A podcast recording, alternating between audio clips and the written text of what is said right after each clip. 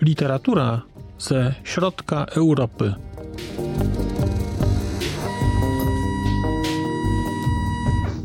Podcast około książkowy.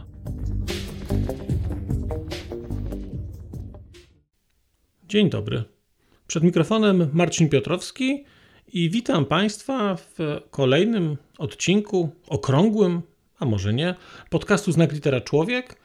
Dzisiaj mam dla Państwa opowieść o książce Pawola Rankowa Zdarzyło się 1 września lub kiedy indziej. Książka jest w przekładzie pana Tomasza Grabińskiego i jest to e, książka wydana przez Książkowe Klimaty, wrocławskie wydawnictwo. Ja mam wydanie z roku 2014. To jest wydanie drugie poprawione. I sam fakt, że książka w Polsce ma drugie wydanie, no świadczy o czym świadczy niewątpliwie. E, warto też dodać, że e, książka zdarzyło się 1 września jest książką nagradzaną. To jest książka, która w roku 2009 dostała Europejską Nagrodę Literacką. W roku 2014 dostała Angelusa, zarówno książkę, jak i tłumaczenie, polski przekład. I, a też warto dodać, że to jest książka, która była nagrodzona przez e, Nagrodą Czytelników dziennika SME. Dziennik SME e, to jest e, słowacki, chyba największy dziennik, mm, albo był największy. Natomiast jest to dziennik, którego redaktorem naczelnym był Martin Szymeczka, o którym go książce opowiadałem już jakiś czas temu.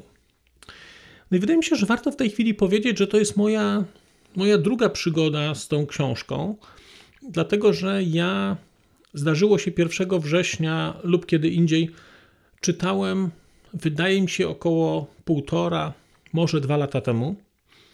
Niestety nie prowadzę zapisków, czego bardzo żałuję, bo chciałbym mieć jakiś spis wszystkich książek, które przeczytałem. To ciekawe by było. No, ni niestety nie mam takiego spisu i na podstawie różnych innych rzeczy tak wy, wykręciłem datę mniej więcej, mówię, półtora do, do dwóch lat temu czytałem tę książkę. I teraz przeczytam, przeczytam ją ponownie, dlatego że chciałem na świeżo o niej opowiedzieć, a z kolei Paweł Rankow jest obecnie znanym pisarzem e, słowackim i wydaje mi się, że mówienie o współczesnej literaturze bez e, Rankowa byłoby e, słowackiej byłoby, byłoby nadużyciem jednakowoż. Mm, to też chcąc mieć książkę na świeżo, przeczytam ją po raz drugi. I bardzo się cieszę, że ją po raz drugi przeczytałem. Gdyby chcieć najkrócej powiedzieć, o czym jest zdarzyło się 1 września, to powiedziałbym, że to jest książka o Europie Środkowej, o takiej kwintesencji środkowoeuropejskości, o, o rozmytych tożsamościach, o ciągle zmieniających się granicach i o wydarzeniach historycznych, które porywają zwykłych ludzi i tworzą, kształtują ich losy w sposób najbardziej nieoczekiwany. Akcja zdarzyło się 1 września, rozgrywa się na przestrzeni 30 lat. Ona zaczyna się w roku 1938 i kończy się w roku 1968. I na przestrzeni tych 30 lat bohaterowie tej książki y, mieszkali w Czechosłowacji, w Republice Słowackiej, E, na Węgrzech, później znowu w Czechosłowacji. Więc jak na 30 lat, raz, dwa, trzy, cztery kraje. E, no tak, no tak, cztery kraje. E, powiedziałbym, że nie wiem, czy gdzieś jest miejsce w Europie Środkowej, która, które częściej zmieniało przynależność taką państwową niż, y, niż te lewice, które, w których rozgrywa się akcja, znaczy zaczyna rozgrywać się akcja mm, książki Rankowa. Powiedzmy sobie o tym, o czym jest, bo, bo mówiłem, że to jest o losie, mówiłem, że to jest o historii, mówiłem, że to jest e, o Europie Środkowej, no ale to nie jest historia Europy Środkowej. To jest historia grupy przyjaciół. To jest trzech kolegów, czyli Peter, Jan i Gabriel, i jedna koleżanka, Maria. I my ich poznajemy 1 września 1938 roku. I uwaga, teraz będzie spoiler. Ten spoiler mniej więcej skradnie Państwu dwóch do trzech stron pierwszych e, tej książki, więc może nie będzie on jakiś szalenie okrutny. Oni się spotykają na kąpielisku, są przyjaciółmi, mają wtedy po 13 lat. Oni się spotykają na kąpielisku i Peter, Jan i Gabriel kochają się w Marii. Ona o tym nie wie, ale oni się w niej kochają, ale są jednocześnie przyjaciółmi, mocno ze sobą związanymi i umawiają się, że żeby nie wchodzić sobie w paradę, to zrobią zawody pływackie i ten z nich, który zwycięży, będzie miał, będzie mógł e, poprosić Marię, żeby była jego dziewczyną. Czyli dostanie prawo do tego, żeby, żeby spróbować nawiązać inny poziom, inny stopień relacji. No i można byłoby powiedzieć, że tytuł książki dokładnie do tego się odnosi. Zdarzyło się 1 września lub kiedy indziej. I tak naprawdę te historie się zdarzają zawsze około 1 września. No bo nie będę, nie będzie wielkim spoilerem, jeżeli powiem, że ten wyścig no, dochodzi do skutku, ale, no, ale kończy się tak, a nie inaczej. Zostawię Państwu odkrycie, jak się kończy ten wyścig. Warto wiedzieć, że będą kolejne wyścigi. Albo, albo czasami nie będzie ich nawet. Ale tak naprawdę spoznajemy dzieje tych, tych przyjaciół, tej czwórki przyjaciół i ich rodzin troszeczkę, bo tam, tam grono jest trochę szersze niż te cztery osoby, ale to są cztery, czwórka głównych bohaterów. My poznajemy ich dzieje co roku, mniej więcej co roku, od 38 do 68 roku. Są pojedyncze przeskoki o kilka lat do przodu, ale bardzo nieduże. I oni zawsze to jest tak zrobione, że zawsze gdzieś zahacza się o ten, o ten, o ten wrzesień, o końcówkę sierpnia, początek września. W międzyczasie gdzieś są jakieś odwołania do historii, która wydarzyła się, wydarzyła się wcześniej. Tam oni opowiadają, co działo się pomiędzy. I to jest konstrukcja tej książki. Kolejne rozdziały to są, to są kolejne lata. I w tych latach mamy najczęściej na, na dany rok ma jednego głównego bohatera, którego historia jest taką wiodącą, ale zawsze pojawiają się historie pozostałej, pozostałej trójki. I wydawałoby się, że to jest takie dosyć oczywiste. Hmm, ta, ta, ta, cała historia w ogóle, że, że będzie to dosyć regularnie, że będzie to dosyć regularnie opowiadane no i może jest oczywiste, ale też jest bardzo, bardzo dobre i bardzo to jest napisane ciekawie, a jednocześnie też jest e, ten kontekst historyczny jest, jest bardzo, bardzo interesujący w tej książce.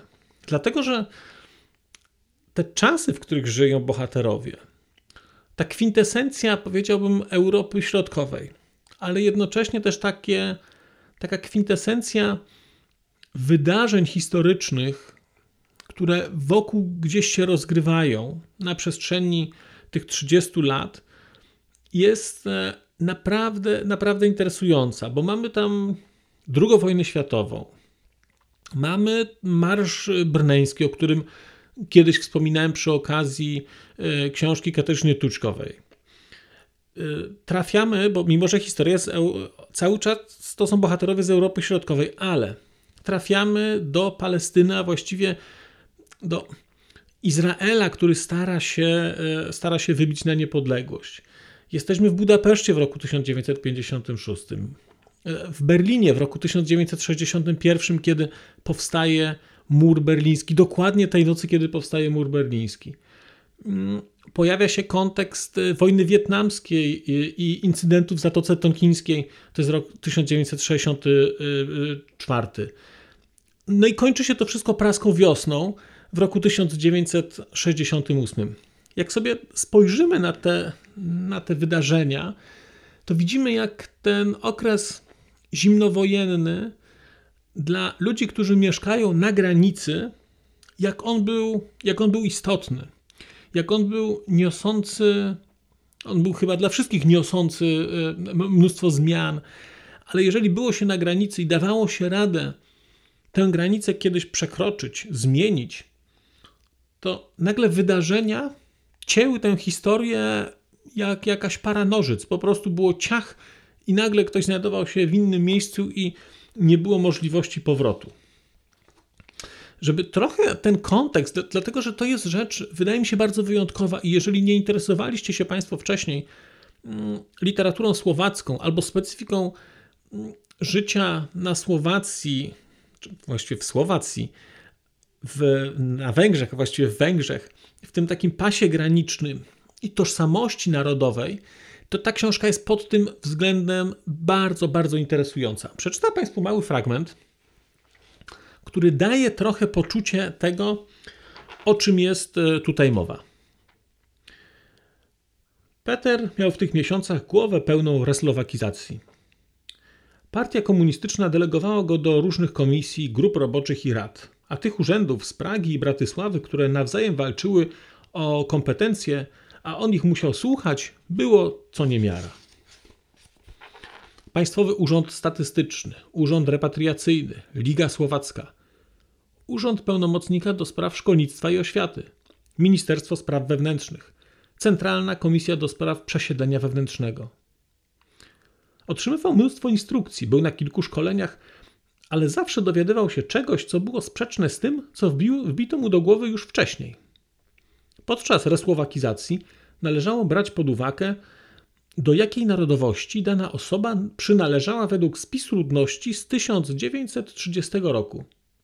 Następnie to, jak zachowywała się i postępowała dana osoba, a nawet jakie miała odczucia w czasie zwiększonego zagrożenia Czechosłowacji od maja 1938 roku, czy aktywnie włączała się do walki z faszyzmem, czy przyczyniła się do odbudowy Czechosłowacji, ale w przypadku, gdy dana osoba chciała się resłowakizować, decydujące były oznaki słowackości, takie jak związki z kulturą słowacką, znajomość języka, tradycja rodzinna, ale też wyrażony dobrowolnie zamiar zostania przedstawicielem narodu słowackiego. Zastanawiano się nad wysiedleniem Węgrów, choć ich przodkowie żyli na tym obszarze już od wieków.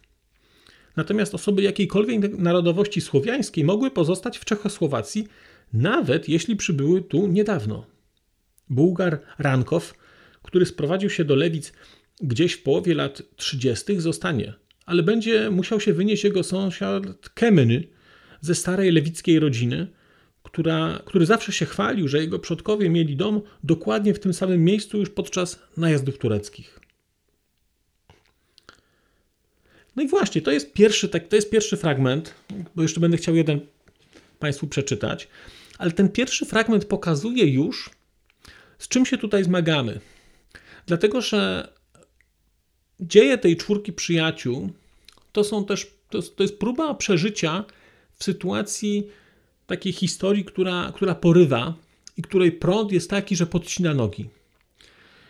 I oni, te rodziny starają się w różny sposób przetrwać, zmienić, e, czyli mm, ze Słowacji przeskoczyć na Węgry. Znaczy, właściwie nie przeskoczyć, ale to inaczej się, inaczej się e, osadzić kulturowo, bo lewice, które były, były słowackie, później stają się węgierskie.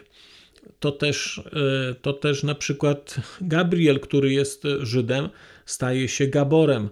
Mm, tutaj trudno to oddać, bo ja nie będę usiłował czytać tych imion, ale właśnie Różnica na przykład w dodaniu kreski z akcentem powoduje, e, że dane imię jest słowackie albo węgierskie, stąd jest czasami Peter, który jest Słowakiem, a potem jest Peter przez, z takim S kreską, który jest, który jest Węgrem. Są zabiegi na, na, na nazwiskach, czyli e, e, Ronai, takie, Ronaj, takie węgierskie imię staje się Ronajem, jak się słowaczeje to jest, e, gubi się akcent i, i dodaje się długie J. Bardzo, bardzo ciekawe pokazuje to, jak zmieszana była ta, zmieszana była ta tożsamość. To bardzo widać szczególnie w pierwszej części książki, kiedy ludzie rozmawiają ze sobą, ci bohaterowie rozmawiają ze sobą, mieszając języki. Oni mówią czasami po słowacku, czasami po węgiersku, oni to wszystko rozumieją. Ja miałem kiedyś taki, taką przygodę, że byłem, e, byłem e, w Quebecu i doświadczyłem przez tydzień funkcjonowania w regionie, który jest dwujęzyczny i przyznam, że nigdy się wcześniej z czymś takim nie spotkałem. To znaczy to, w jaki sposób ci ludzie mm, przerzucali się językami, jak oni mówili w różnych językach, y, to wizyta w jakiejś takiej większej restauracji, y, gdzie w ogródku siedziała, siedziały rodziny i część z nich mówiła po francusku, część mówiła po angielsku, po czym oni płynnie to zmieniali, to znaczy ktoś czasami mówił po francusku, a potem ta sama osoba mówiła po angielsku. Było, było niesamowite i mniej więcej coś takiego tutaj doświadczamy. Oczywiście w ograniczonej literacko formie, dlatego że no wiemy, że czasami ktoś mówi coś po węgiersku, bo te słowa są złożone kursywą, ale no, oczywiste jest, że wszyscy, wszyscy to rozumieją, y, więc to po prostu tak sobie funkcjonuje. I to jest cały taki wątek tej książki, jest jeden główny wątek, to jest taki wątek, nazwijmy to, tej czwórki przyjaciół. Ale są, i to są perły w tej książce, moim zdaniem, są takie mikrohistoryjki, które są związane z postaciami historycznymi, które gdzieś przez tę historię się, e, w tej historii się pojawiają. To te, i, I to są, mówię, to są mikrohistorie, bo to są rzeczy, które są jakby z innego w ogóle bytu, jakby z innej takiej literackiej i z innej narracyjnej struktury. Dlatego, że mamy, mm, to są takie, nie wiem, rodzaje apokryficznych opowieści o jakichś osobach. No, pojawia się na przykład admirał Horthy, który, mm, który odwiedza lewicę, ale mm, który, no, którego przynosi w szponach Turul ten węgierski. Pojawia się Klemens Gottwald, pojawia się marszałek Koniew, który, który przygotowuje jakąś operację i, i zastanawia się, jak operację bodajże to, tą e, budapeszteńską nazwać. I pojawia się, dowiaduję się, że ta operacja nazywa się Wicher, ale dlaczego, to muszą Państwo przeczytać, żeby się, żeby się dowiedzieć. Pojawia się Antonin Zapotocki, czyli, e, czyli czechosłowacki prezydent, który no nieważne, który się pojawia i który, z którego się dowiadujemy dlaczego, z tej opowieści dowiadujemy się dlaczego on umarł. Pojawia się też Aleksander Dubczek tutaj. No jest, i to jest fantastyczne, dlatego że mm, to są takie, takie, takie uśmiechy, bo to są historyjki, które są nie, nie, nie tak oczywiste, można było powiedzieć. To one są przepojone takim trochę czarnym humorem. Mm, Natomiast one są, no to są perły, to są ozdobniki w tej książce i po jakimś czasie człowiek już właściwie zastanawia się, czy będą jakieś takie następne i mówię, jest ich kilka. I człowiek się zastanawia, z jakiego one są porządku, bo nie są z tego porządku tej książki, ale to, ale to nie ma znaczenia. I, i chciałem, chciałem Państwu jeden przeczytać, przeczytać fragment właśnie taki, y, bo on jest po prostu przepiękny. Y, tylko sobie go tutaj otworzę. O właśnie. Pracował od świtu do zmierzchu. Mierzył, piłował, rąbał, heblował, wiercił, strugał, zbijał, kleił, bejcował, malował, lakierował. Nie tracił nic, nie stracił nic ze swojej dawnej wprawy, tylko zmęczenie pojawiało się teraz jakby wcześniej. Nie ściskał młotka tak mocno jak w młodości, zęby jego piły zanurzały się w, drewne, w drewne dyle wolniej niż przedtem. Koszula ściemniała mu od potu o wiele szybciej niż przed paroma dekadami, kiedy był czeladnikiem. Ale nie dopuszczał do siebie zmęczenia. Przed oczami miał mężczyzn, dla których szykował ostatnie posłanie.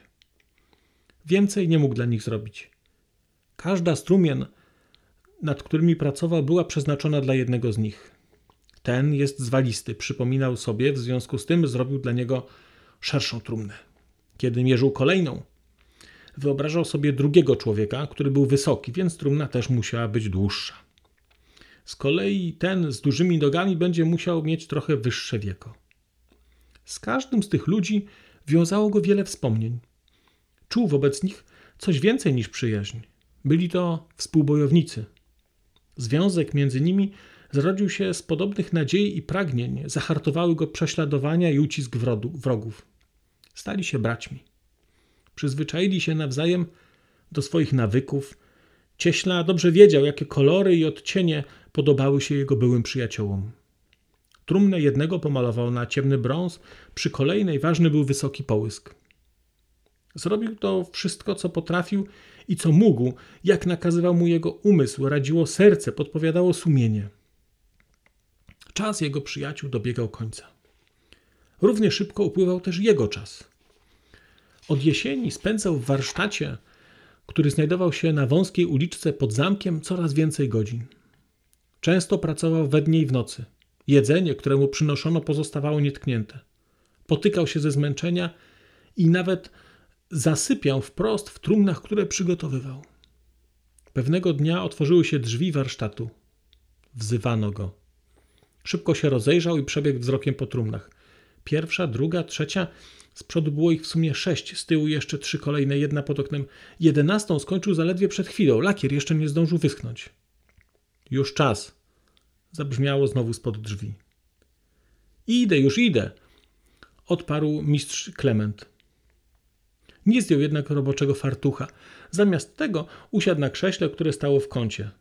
Złożył głowę w dłoniach. Jego ciężkie, męskie łzy głośno kapały na kamienną podłogę. Czas go wyprzedził. Jedenaście zamiast czternastu. Spóźniłem się, nie zdążyłem, szlochał. Brakowało trzech trumien i już nie miał czasu ich zrobić. Zamiast czternastu było ich tylko jedenaście. Myślał o pozostałych trzech i nie wiedział, co z nimi będzie.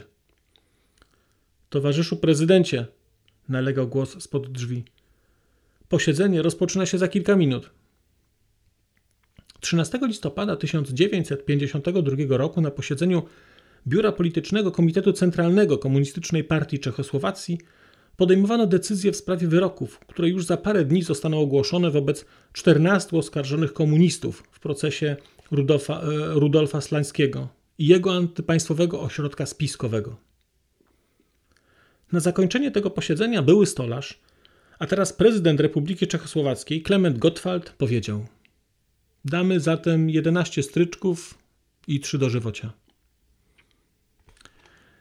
No i, no i właśnie, to była jedna z tych, z tych opowieści, która, która mnie ujęła chyba najbardziej, ale tam są inne i one też są takie z takim czarnym, z takim czarnym humorem.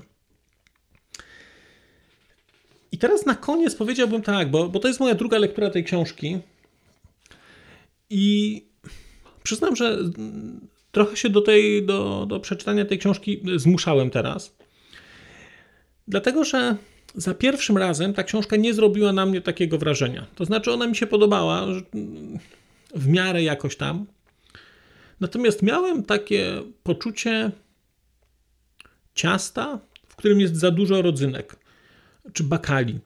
Tak jakbym kupił keks, ale ktoś zapomniał dodać ciasta i właściwie wyszły, były same bakalie i wtedy to nie jest keks, tylko nie wiem, zapiekanka owocowa. I nie wiem dlaczego tak było. Wydaje mi się, że dlatego, że byłem chyba na takim etapie odbioru, że szukałem po prostu wielkiej historii i szukałem e, i szukałem jakichś takich wprost opowieści o historii, o, o, o dziejach ludzi, nie potrafię powiedzieć. I kiedy czytałem teraz tę książkę po raz drugi, to z kolei się nią zachwyciłem. Być może dlatego, że ja już po prostu wiedziałem, że ta, ta historia, która się wydarza, to będzie to, to będą krótkie opowieści o poszczególnych latach. Mimo, że książka jest dosyć spora, bo sięgam tu po nią, żeby sprawdzić, żeby powiedzieć, 460 stron ma. I pamiętam, że to był chyba mój, jak wtedy e, pierwszy raz ją czytam, to mój zarzut to był taki, że jak tylko zaczynałem wchodzić w jakiś rok i w specyfikę na przykład, e, na przykład węgierskiego przejęcia południowej części Słowacji, to nagle to już przeskakiwało dalej. I nie potrafiłem, cały czas mi brakowało, chciałem troszeczkę więcej, chciałem więcej, więcej, więcej. Sądziłem, potem, potem stwierdziłem, że chyba jak brałem tę książkę do ręki i przeczytałem opis na okładce, to sądziłem, że ta historia będzie się rozgrywać w takich slotach powiedzmy co 10 lat. A tymczasem tak nie było. Ona się rozgrywa w, krótszym, w krótszych odcinkach rocznych i kiedyś mi to przeszkadzało. Teraz mi nie przeszkadzało zupełnie, ale też warto powiedzieć, że ja już przeczytałem teraz kilka książek o Słowacji i o historii i jestem też bogatszy o, o ileś rzeczy o Czechach i o Czechosłowacji. I wydaje mi się, że to jest książka, która też, e, którą się łatwiej odbiera, jak się te wszystkie rzeczy zna. Natomiast w ogóle to nie ma, to nie powinno być przeszkodą, bo jak już Państwo wiecie, że to jest po, po, pociechane po, po roku, to, to, to już wiecie i to Was nie, zasko, nie zaskoczy. Świetny jest przekład. Znaczy, przekład Tomasza Grabińskiego jest bardzo, bardzo dobry i bardzo się cieszę w ogóle, że przełożył tę książkę y, mężczyzna. Dlatego, że y, narracja dominująca w tej książce to jest, to jest narracja męska. Mamy tutaj tych trzech przyjaciół, mamy też fragmenty, które są opowiadane z perspektywy kobiety, ale zasadniczo są to opowieści, jest to opowieść męska. I w ogóle takie miałem wrażenie, że kiedy porównywałem sobie Pawola Rankowa, e, chociażby z Aleną Monsteinową, której, o których książkach opowiadałem, która też opowiada historię Czechosłowacji, czy takie, czy, czy no tak, Czechosłowacji, czy Czechów, w okresie Czechosłowacji, Czechów i Niemców, tutaj mamy, tutaj mamy Słowaków i Węgrów, ale i, i nawet w podobnym okresie e, się te, te historie rozgrywają, ale są inaczej rozłożone akcenty. Przez to, że znaczy, historia Monsteinowej jest historią pisaną z perspektywy kobiety, tam, tam jest główna bohaterka, kobiety i rodziny.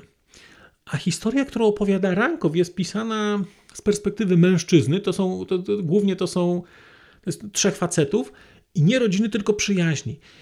I przez to te książki są bardzo się uzupełniające takie, bo, bo mamy z jednej strony y, książki Monsteinowej, które pokazują, jak rodzina się odnajduje e, w, w, w, takich okresie zmian komunistycznych, a tu mamy historię przyjaciół i przyjaźni.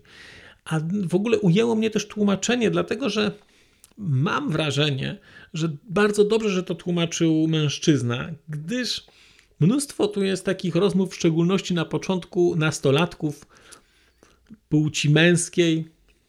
I te rozmowy są, no cóż, no wydaje mi się, że mm, panowie się tam, młodzieńcy, posługują językiem, do którego żadna, e, no może nie żadna, ale do którego kobietom wydaje mi się trudno dotrzeć, gdyż jest to język dojrzałych trzynastolatków rozmawiających o miłości, więc no cóż, więcej można było powiedzieć. Lepiej zamilknąć, ale jeżeli mieli Państwo przyjemność oglądać kiedyś taki serial Cudowne Lata, to tu jest podobny rodzaj refleksji związanej e, z dojrzewaniem i z, z kobietami oraz z takimi, nazwijmy to, fizycznymi aspektami tegoż procesu zaiste doskonale to jest, y, to jest oddane i to w ogóle się przez całą książkę też, y, też pojawia, ale, mówię, ale w szczególności na początek, jak to są nastolatki i te ich rozmowy są po prostu wspaniałe.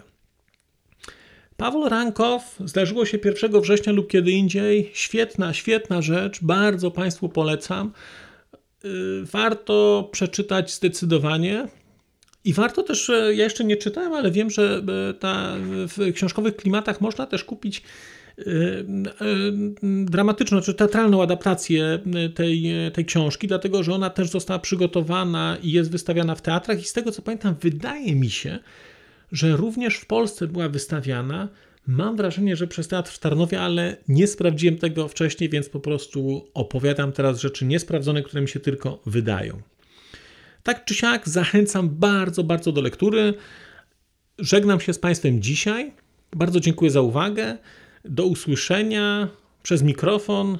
Y, mówił do Państwa Marcin Piotrowski. Powrócę wkrótce.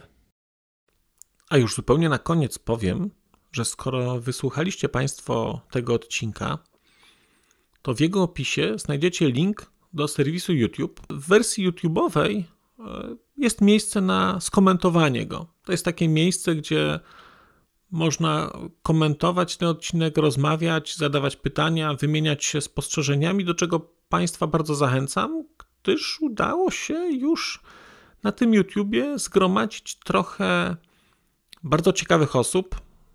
Bardzo ciekawych komentarzy i trochę stworzyć taką społeczność ludzi rozmawiających o książkach. Też na koniec, zupełnie na koniec, e, poproszę Państwa o wystawienie oceny mi w ramach e, tych platform podcastowych, na których Państwo tego odcinka wysłuchaliście. I nieważne jaka ta ocena będzie, istotne dla mnie po prostu, że będzie. Tymczasem się żegnam już naprawdę i do usłyszenia za czas jakiś.